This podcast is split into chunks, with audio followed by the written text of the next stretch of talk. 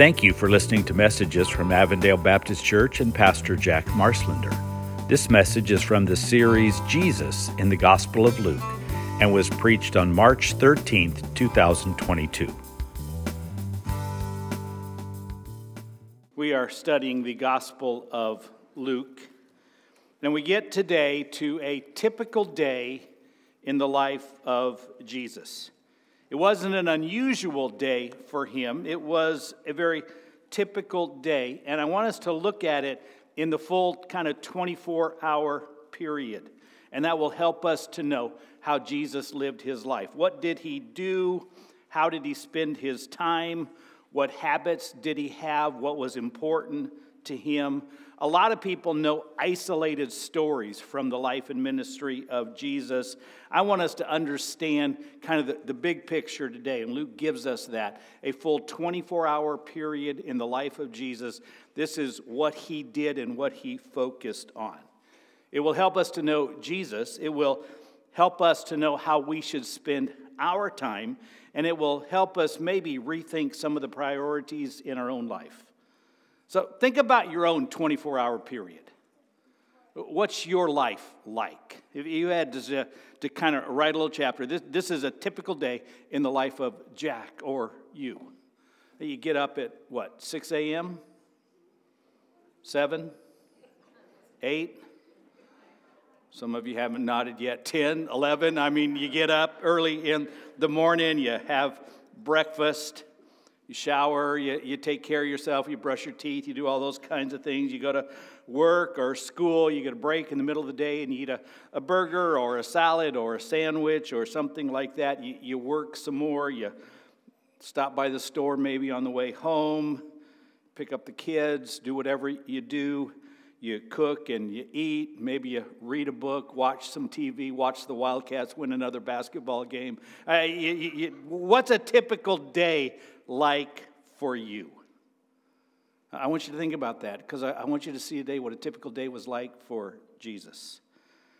And we're going to look at a 24 hour period. It's in Luke chapter 4, verse 31 through 44. It starts on a Sabbath morning and rolls over to early the next morning. And by looking at that 24 hour period, we can see how Jesus lived his life. Let's stand together as we read this. A typical day in the life of Jesus. An interesting day, a powerful day.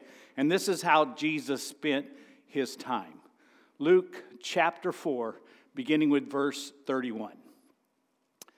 Then he, that's Jesus, went down to Capernaum, a town in Galilee. And on the Sabbath, he taught the people. They were amazed at his teaching because his words had authority. In the synagogue, there was a man possessed by a demon, an impure spirit. He cried out at the top of his voice, Go away. What do you want with us, Jesus of Nazareth? Have you come to destroy us? I know who you are, the Holy One of God. Be quiet, Jesus said sternly. Come out of him.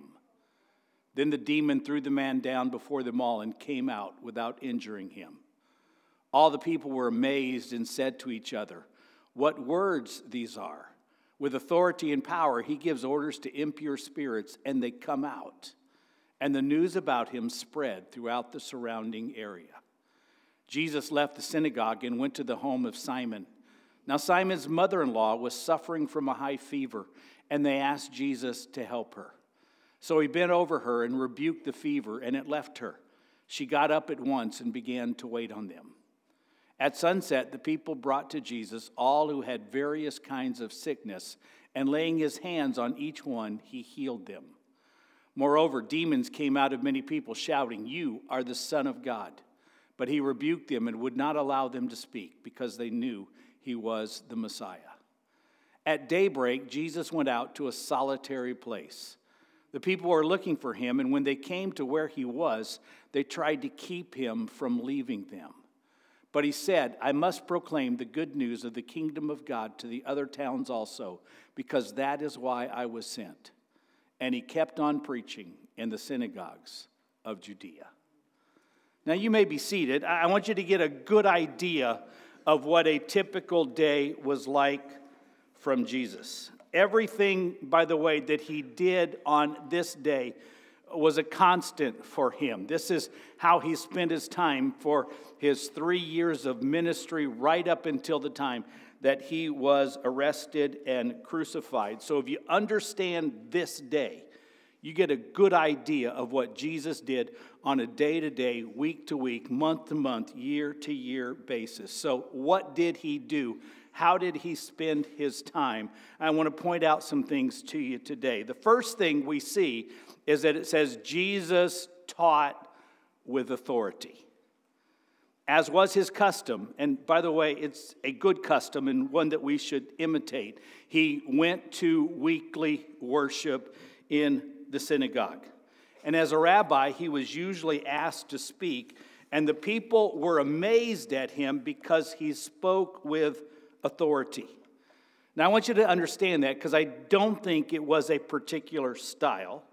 It was not a matter of a raised voice. It was not a, a, a, dramatic style of preaching. It wasn't necessarily strong opinions about the political matters of the day. It meant that he spoke with authenticity from God. Other rabbis had a tendency to kind of beat around the bush. They would quote other rabbis to make their point. Well, Rabbi Akiva says, or Rabbi Yohanan says.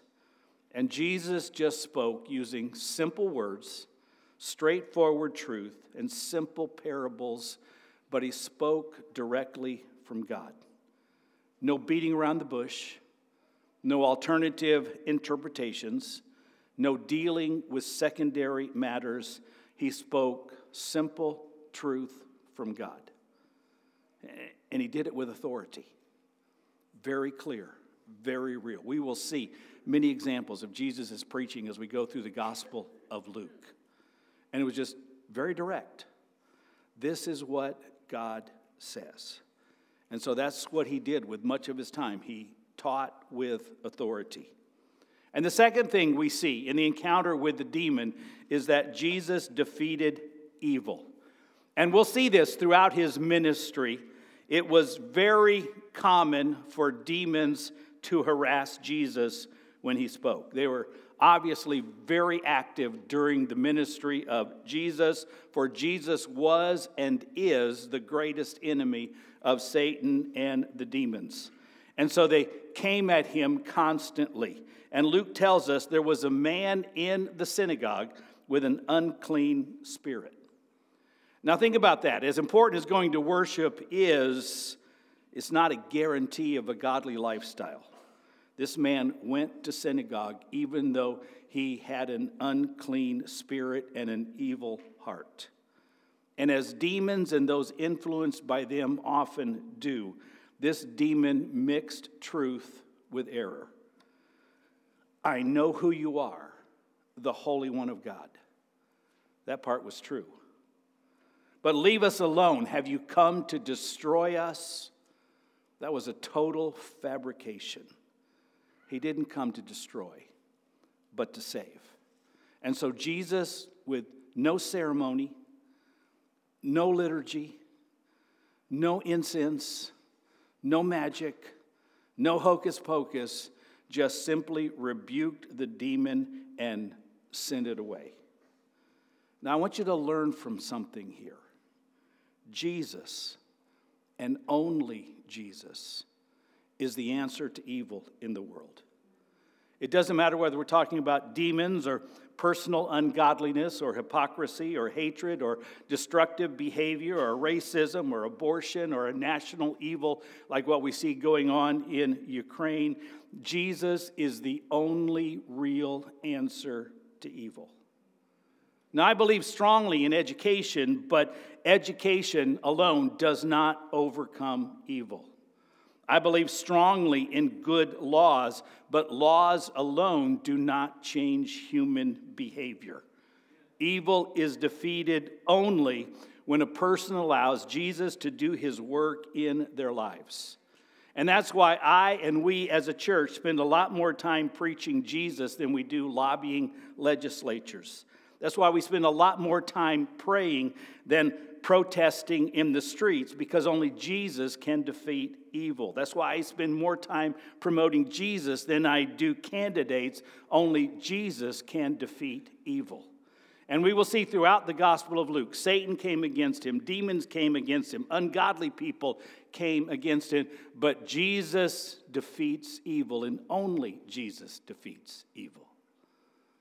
So if you're struggling with evil in your life, you, you turn to Jesus. If you see evil in the world, you pray to Jesus. You see someone who's struggling with an addiction and they need help,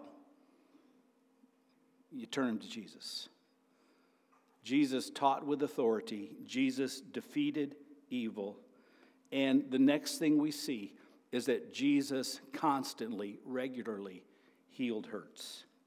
So after synagogue, after this teaching and, and the casting out of a demon and the amazement by the people because he speaks with authority and even the demons listen to him, after synagogue, he went to Simon Peter's house.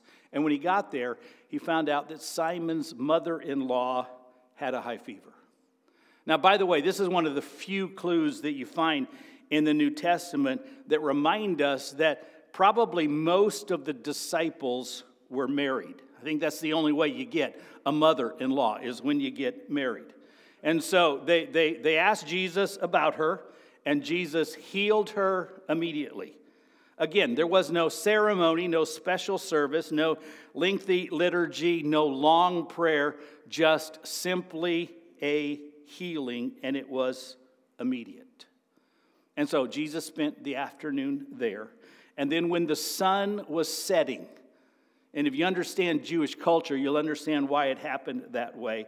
Because the Jews had rules about not traveling on the Sabbath, not even healing on the Sabbath. And so the people were afraid to come to Jesus. But as soon as the sun set and the Sabbath was over, people by the dozens, maybe even the hundreds, found Jesus. And he spent the evening healing people and casting out more demons.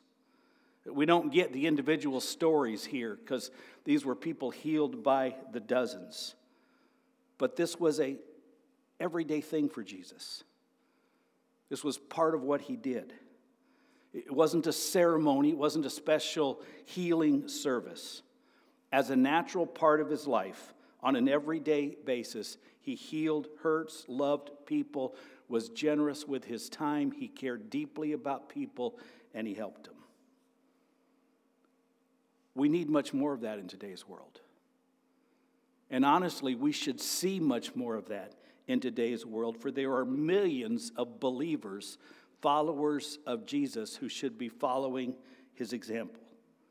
As a natural way of life, we should offer love in very real and practical terms, not just with lip service.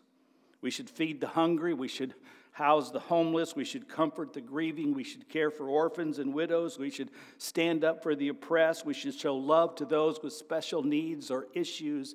It needs to become like it did for Jesus, just part of our everyday life. This is what we do, this is who we are. We help people and we love people. I uh, read just this morning of a church, small church in Ukraine. They're about 50 miles from the Polish border. If I told you the name of the town, I know I would butcher it. I couldn't pronounce it. But they're a small church, and this is what their members decided to do we're going to stay. We're not going to flee. We're going to stay. And they turned their church, it's a small church, uh, sleeping people pretty much wall to wall, front to back they determined that we can feed and house 55 people every night. And so every night they take in 55 people, they feed them, they house them, they pray with them, they, they, they share the gospel, they have a Bible study, they put them to bed, and the next morning, if it's safe to do so, they pile them in their church van and any other vehicles that they can borrow and they drive them to the Polish border. And then they come back and they gather 55 more people And they've been doing this every day since it started. That's the work of Jesus. When you see a need, as Jesus did, you just automatically fill it. So Jesus defeated evil, Jesus healed hurts. And then I want you to see something else, a side of Jesus we often don't talk about, but it's important for us to understand the life of Jesus. Jesus also enjoyed the fellowship of good people. After worship, after synagogue, Jesus went to Simon's house. Mark tells us that, that not only was, was Simon and his mother in law there, but, but James and John and Andrew, and most likely their spouses and maybe their kids, and they spent the afternoon together. And once Simon's mother in law was healed, she got up and it says she served them, she waited on them. Now, maybe it's because I'm a Baptist, but as Baptists, we always think of, I wish Luke had given us the, the details. We always think of fellowship and food together. It's almost one word, food and fellowship, no, no dashes, no spaces. And so I got to thinking, Luke, why didn't you tell us what they had for Sunday or Sabbath dinner? Now, I looked at a map of Galilee, by the way. By the way, Capernaum is in southern Galilee. So my hunch is they had what? Fried chicken, mashed potatoes, biscuits, green bean casserole, and pecan pie for dessert. Or maybe it's a little farther south than I thought. Maybe they had carne asada and tamales and refried beans and tres leche. I'd go for that. I don't know what they had, and we'll get off of that. But I do want you to see that one of the things that was important in the life of Jesus was that he regularly had fellowship with other good people, his disciples, their families, people in the synagogues. And you'll see throughout Matthew, Mark, Luke, and John, Jesus made good friends with good people. And we need that.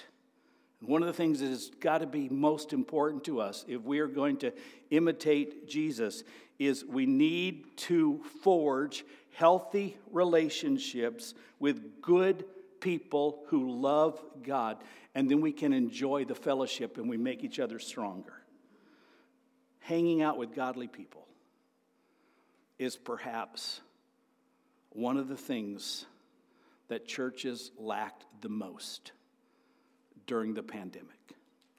We found, you know, we could, we could worship on video, we could pray on Zoom, we could do Bible studies via email or videos or things like that, but a big part of the Christian life is simply getting together with other good people, people who will make you stronger and people that you can help make stronger and we build on that together. That's a big part of what Jesus did. And one of the things that I'm really looking forward to the most as people start gathering again, they're going to recognize what they missed. Yeah, we could sing along with Mary Kay on video, and that was okay. We could listen to Jack uh, on, on video, and, and that was okay. But it's not quite the same as gathering with good people and studying and worshiping and singing and just hanging out together. One of the best things that happens in this church, and you know what, we don't have great architecture for it because, you know, our, our, our, our, aisles aren't really wide and our foyer is not really a foyer, it's just kind of a wide hallway. But one of the best things that happens is, is before church and after church, we just kind of hang out and talk. Now, for the leaders, that's sometimes frustrating because we're trying to get your attention and sing or pray or preach or whatever, and you're all just out there shaking hands or fist bumps or Sharon's hugging people or whatever is going on out there. But that's a good, healthy thing. Well, maybe not the hugging, but there's a good, healthy thing to hang out, love people, enjoy fellowship together, and you can look to the example of Jesus who did it on a regular basis. So that's one of the things that Jesus did with his time is he enjoyed fellowship. And the fifth thing is that he made, that's the key word. He made time for God. It didn't come easy or natural for Jesus because his schedule was so packed. And on this day, well into the evening hours, maybe even going late into the night, people came to him, Hey, could you heal my mom? My dad has this issue and he needs your help. There's a demonic man over here, and we've been praying for him, but, but he's still stuck in evil. Can you, you help him? And so Jesus went late into the evening, into the dark hours, even helping people, casting out demons. But notice that both Luke and Mark said early the next morning. Mark adds, while it was still dark, Jesus got up, went off to a solitary place, and he prayed. It didn't fit easily necessarily into his schedule, but he carved time out. I've got to be with God. I've got to pray. And, and, and you notice he didn't tell people. This was not a bragging thing of a self righteous person. Hey, look at me. Don't disturb me. I'm going to go pray. Matter of fact, the, the, the, the, gospel accounts say they didn't even know where Jesus was. He was sleeping right here with us, and he's gone. He got up early before the others because he knew he needed that time with God. And Mark adds, and there he prayed. They can find me later, the people can. But I've got to spend time with God. Now, now this has always impressed me. If Jesus, the only perfect man who ever lived, someone who is himself God, who knew the scriptures because he had inspired them to be written. If he needed time praying and talking with God and thinking and studying, how much more does a highly imperfect Jack who doesn't know the scriptures perfectly, who doesn't know everything, how much more do I need that time? And do you? And so we see this in the life of Jesus and all these things we need to imitate. And then, number six, and really because of all these things, he kept focus. He had a goal, he had a plan, he knew why he was here on earth, and he didn't allow anything to stop it. Not the demands of the day, not the pleas of the people. Hey, the people in Capernaum were so impressed, they were so amazed. Stay with us. We need you. We need your teaching. We need your healing. We need you. But he kept his focus. No, I didn't come just to be the pastor of First Baptist Church of Capernaum. I came to tell all people. And so he kept his focus and continued to travel from place to place, teaching with authority, loving people, healing people, casting out demons, doing God's work. He had what he knew God wanted him to do, and he kept focus and he did it. Do you understand your purpose in life? I'm not putting you down if you don't. Do you know what God wants from you? Do you have a goal? Can you answer the question, why am I here on earth? The most successful believers I know, like Jesus, they know what God wants them to do and they keep their focus on doing it. But let me warn you, it's really easy to get off track. And the Christian disciplines, when we neglect them, we will get off track. We need to keep focus, regular worship with God's people. We need fellowship with other believers. We need constant paying attention to the teachings and the words of Jesus and the Bible. We need the spending time with God and with prayer. And all of these things are designed to keep us on track. Neglect the Christian disciplines, and I guarantee you'll be off track. You'll forget why you're here, what you're supposed to be doing, what God wants from you. Dawn knows, especially on vacation but when I'm driving, I have a tendency to miss a turn. I'll be listening to the radio or listening to music, or I'll, I'll be discussing theology or sports or politics or, or, or talking. And, and Dawn is so cool when I do it. She doesn't nag, she doesn't get after me, but she'll just ask the simple question Did you mean to turn right there? Now, sometimes I just kind of, um, you know, act really cool myself. No, there's a gas station up here, and I was going to stop and get gas at the next exit. Never mind that there were four gas stations back there. No, really, what I planned on doing was just going to the next exit, making a U turn, and coming back and going that way.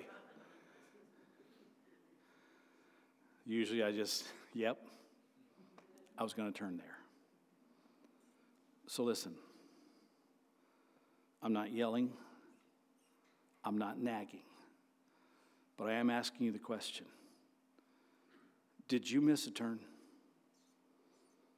Do you need to rethink and reroute and get back on track? Because God allows that. He encourages that. He teaches that. And listen, I'm a pastor, but I got to do that regularly. Got to rethink, refocus, remind, sometimes back up and get back on track. And so I'm asking you are you on focus? Do you know what God wants? If you don't, I'm not putting you down. I'm just saying spend some time asking God that question Why am I here? At this particular point in my life, I mean, maybe I knew what I was supposed to be doing five years ago, but today, why am I here? Ask Him because He will lead you and guide you. That's how Jesus spent His time. He taught with authority. He defeated evil. He healed hurts. He enjoyed fellowship. He made time for God and he kept his focus. What about our time? I want to share with you two things that I'm asking you to do. Number one, turn to Jesus and let him do his work in you. He wants to give you solid instruction that you can trust this is from God. So listen to him. He wants to help you defeat whatever evil there may be in your life. He wants to heal your hurts. He wants to lead you into solid fellowship in a good church with other believers. And He wants you to set aside time for Him. Will you let Him? Don't overcomplicate the question. Will you let Him? Is a yes or no. It's easy to say, but, but, but, but, but, but, but. Will you let Jesus do what He wants to do in your life? And then tell Him so. Yes. I need help overcoming this evil. I need some good, solid Christian friends. I need to join a church. Show me which one, where I should be, because I need the fellowship. I need more of your instruction, so I'm going to read it today and tomorrow and every day thereafter. I'm going to make time to pray because I don't know why I'm here and I want to know why I'm here, and you will use these things to teach me. So, will you let Jesus do his work in you? And then, once you know it, keep your focus by spending time to God, with God, every day. Uh, we all do it a little differently. Some people journal. All of us should be reading the word and praying. Some people do it with our families or alone. But we need to do it on a daily basis. That's a way of showing God, I need you, I want you, and the only way I can keep on focus is if I focus on you on a daily basis. You go a day or two or three or four or a week or two missing worship, no Bible study, you're going to be off track. I can almost guarantee it. And so you do the things that Jesus did that kept him on focus. And if he needed them, how much more do we? So let's pray together. Thank you for listening to messages from Avondale Baptist Church and Pastor Jack Marslender. You can find out more about our church at abcaz.net, and you can find Pastor Jack's sermons on most podcast apps. Thank you for listening, and may God bless you.